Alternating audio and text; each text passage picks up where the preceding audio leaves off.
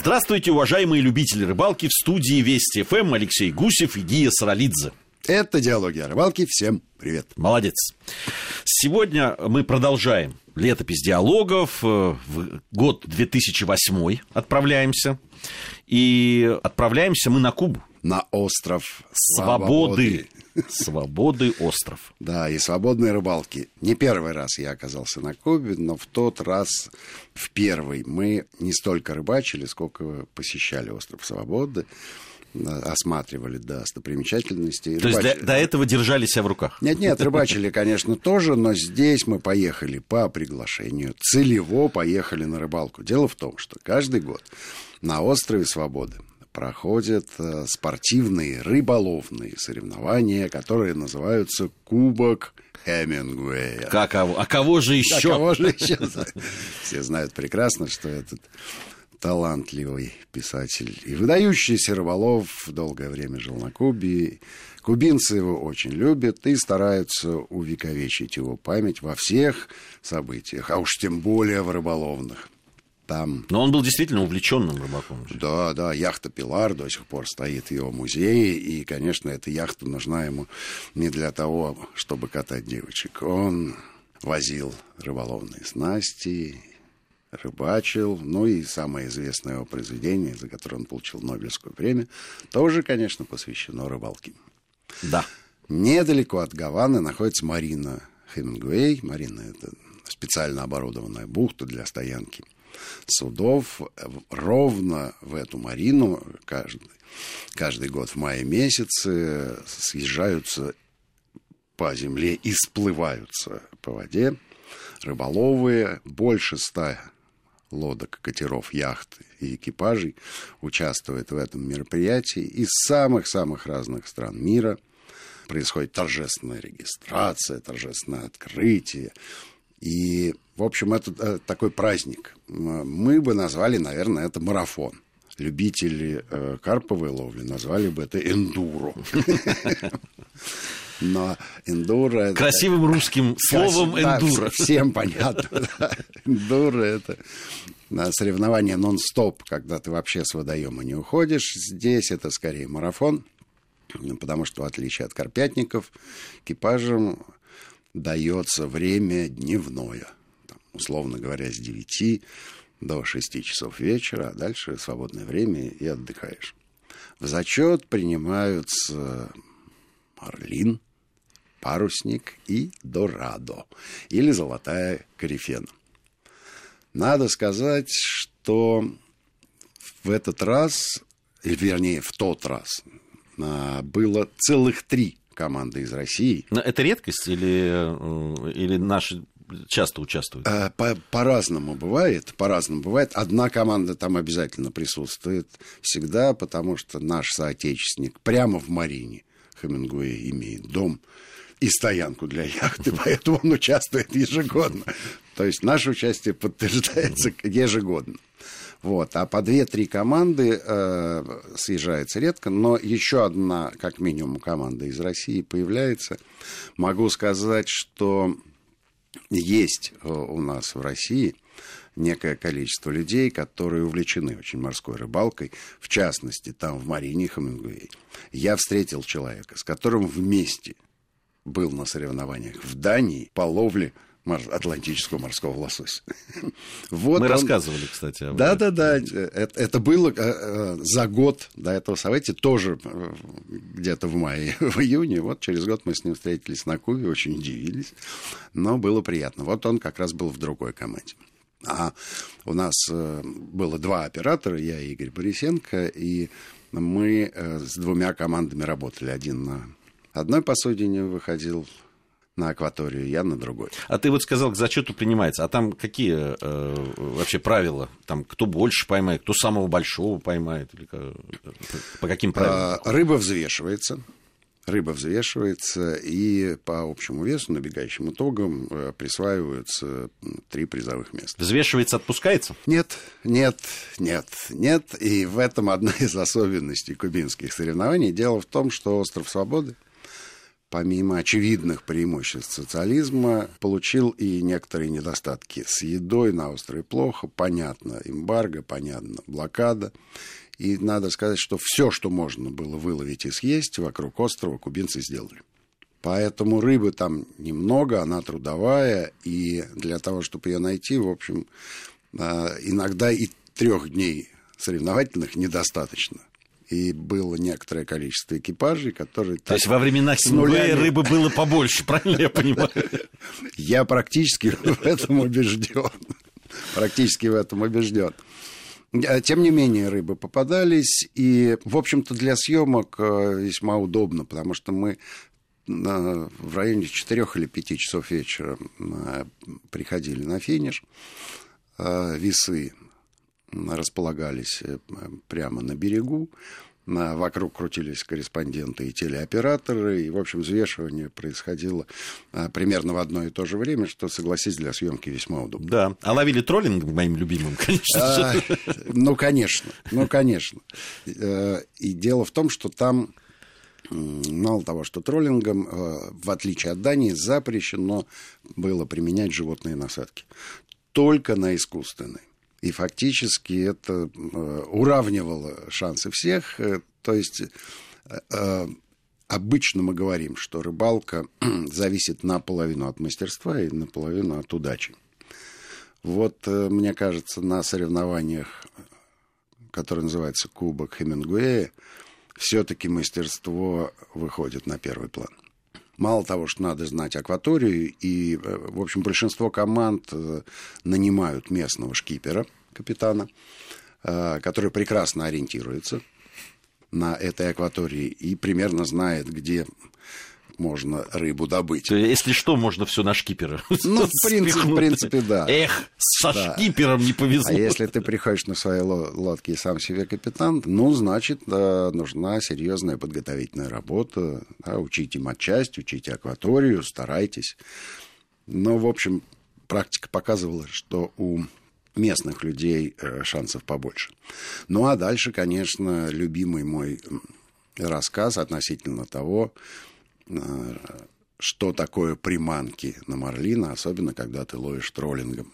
Я изучил эту приманку, а, потому что она была новая, и, оказавшись в воде, от нее коробочка осталась. А на оборотной стороне на английском языке было написано, как ее применять. И выяснилось, что есть специальные правила, э, при которых приманка работает наилучшим образом. Одни приманки рассчитаны на третий гребень волны, который за катером остается, часть на пятый, а есть и аж на седьмой. Вот так. Да. Но, но и при этом ты же знаешь, что за, э, на катере расположены усы, которые разводят лески спиннингов. И, и вот тоже э, есть приманки, которые э, непосредственно в кильваторе идут, а есть, которые лучше бы сбоку. Так что там все не так просто, и я понимаю, что это целая индустрия.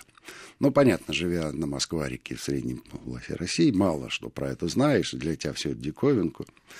Радостно дышишь соленым морским воздухом, получаешь удовольствие. Но когда это удовольствие превращается в работу, то есть три дня подряд с девяти до четырех мы просто на малой скорости баражировали по акватории.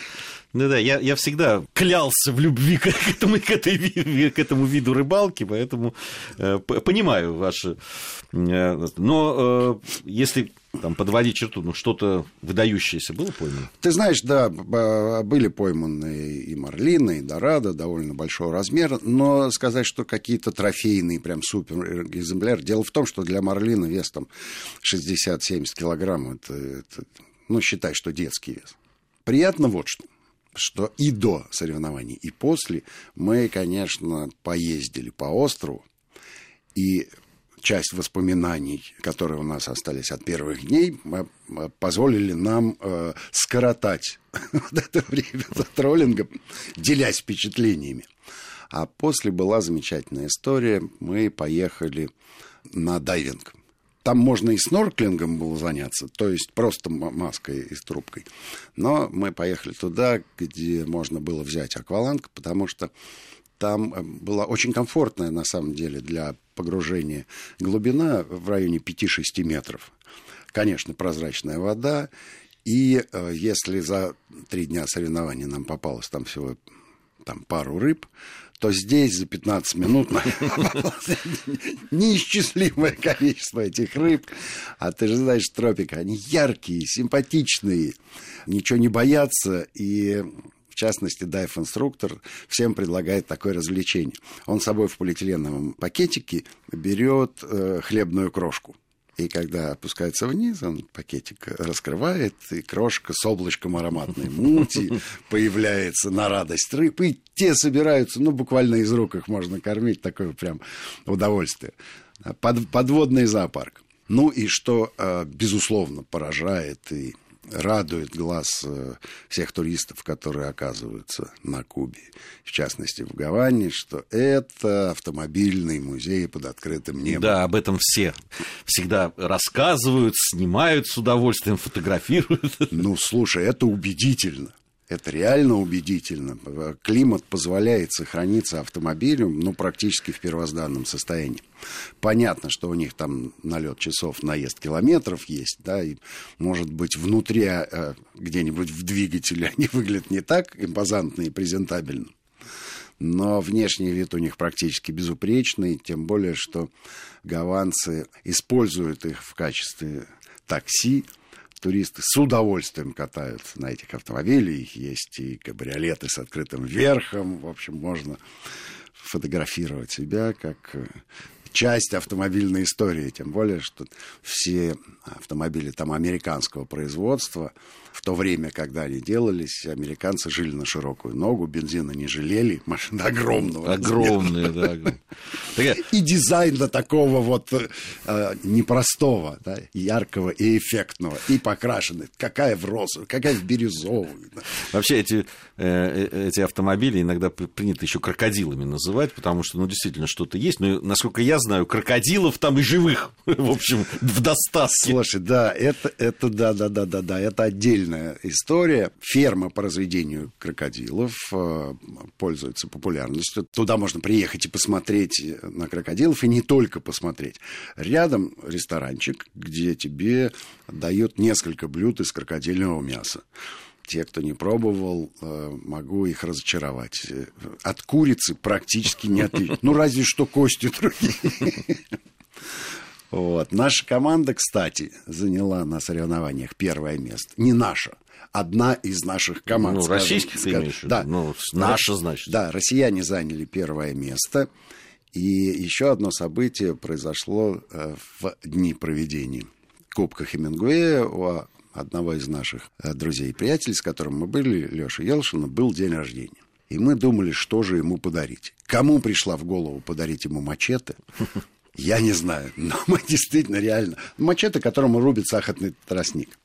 Ну, это такая убедительная железяка, больше полуметра в длину. И мы сходили к местному граверу, и он написал... Он же по- по-русски не очень понимает. В общем, мы ему написали каллиграфически дорогому Алексею с днем рождения от приятелей и друзей э, в память о Кубе. И радостно ему эту мачете вручили. И, и только после того, как мы совершили этот поступок... Вы задумались о том, как вывозить. Как мы же на самолете туда прилетели. Как же вывозить? Тем не менее, Лешка молодец, он с этой задачей справился, человек коммуникабельный. Он предъявил командиру корабля и говорит, вот такая. И э, мачете полетела в кабине пилота. У нас новости. После новостей вернемся и продолжим говорить о рыбалке. Продолжаем нашу программу, продолжаем говорить о рыбалке. 2008 год, летопись диалогов. Э, и с Кубы мы отправляемся, ну, совсем в другие места, надо сказать. Вообще вот это вот удивительно, когда в один год э, экспедиции диалогов о рыбалке могли побывать э, на Кубе, а потом аж в Исландии.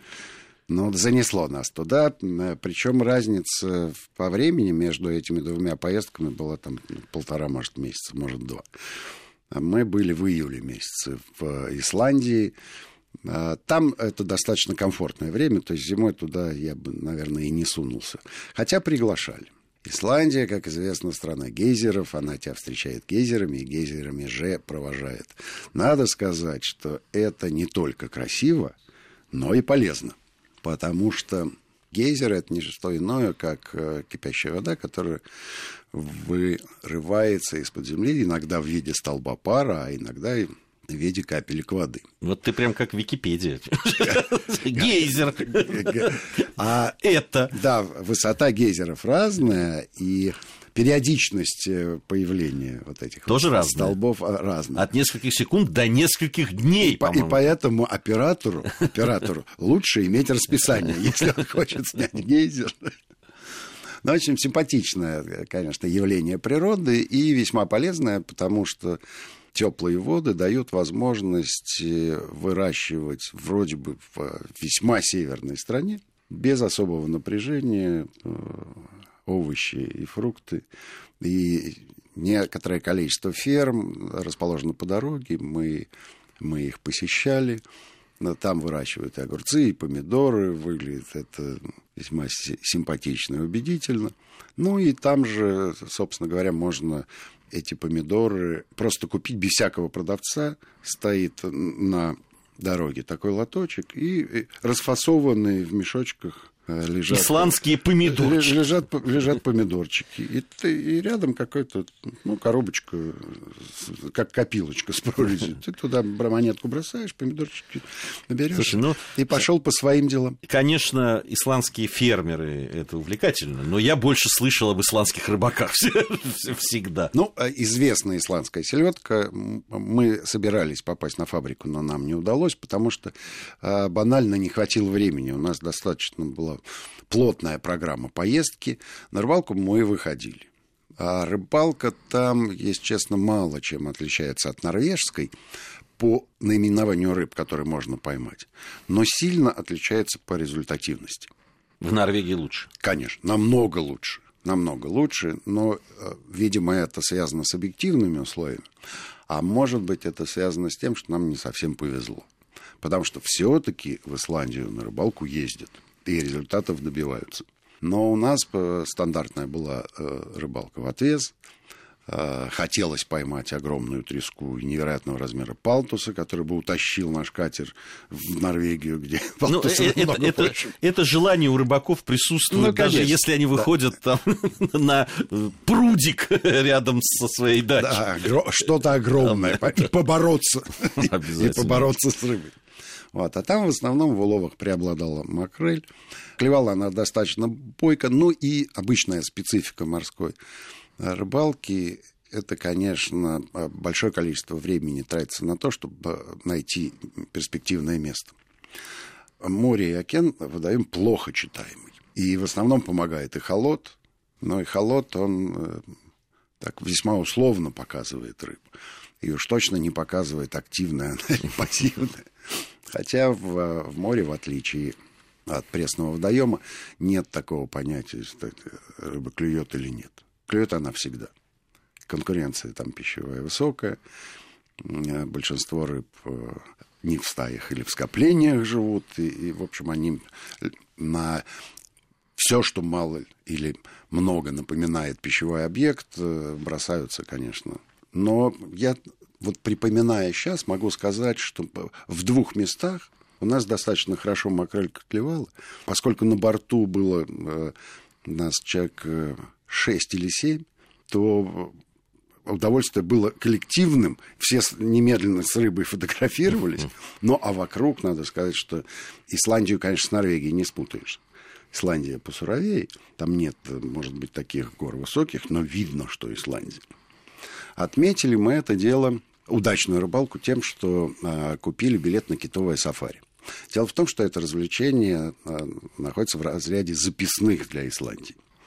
Довольно большой э, паром выходит на несколько часов в море. При этом э, изо всех э, мониторов э, звучит э, голос гида, причем на разных языках. Можно себе в ухо засунуть перевод, перевод на русском все эти несколько часов тебе рассказывают про китов. Ты вертишь головой в одну сторону и в другую, и ни одного кита не видишь. При этом, когда ты покупаешь билет, тебе на билете написано, если вы не увидели китов, с этим же билетом вы можете абсолютно бесплатно прийти и а, совершить сафари ровно столько раз, сколько вам а, понадобится.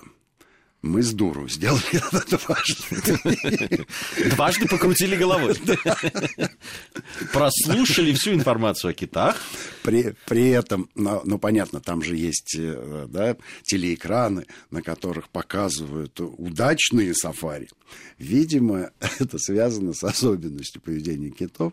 В общем, не каждый день, и не каждую неделю, и не каждый месяц они в Исландии появляются. Но, может быть, на, на 3-4 недели. Ну, ты знаешь, неделя год кормит. Но туристы довольны, там, живет чипсы, пьет кофе, вертит головой. Слушай, ну вы же еще там э, совершили одно такое путешествие. Вы на а, квадроциклах э, на ледник съездили? Мы съездили на квадроциклах на ледник. Ну, понимаешь, июль месяц, да, разгар, зенит лета. Для того, чтобы э, доехать до ледника, нам потребовалось, ну, минут 15 от Рейкьявика. Путешествие. Ну. Дальше мы из автомобиля пересели на квадрики и в гору. Ты знаешь, особое, конечно, удовольствие, когда ты летом... И причем мы одеты-то были вот э, по-летнему не тает ледник, и снег такой симпатичный, и опять же, да, можно было фотографироваться и так и сяк.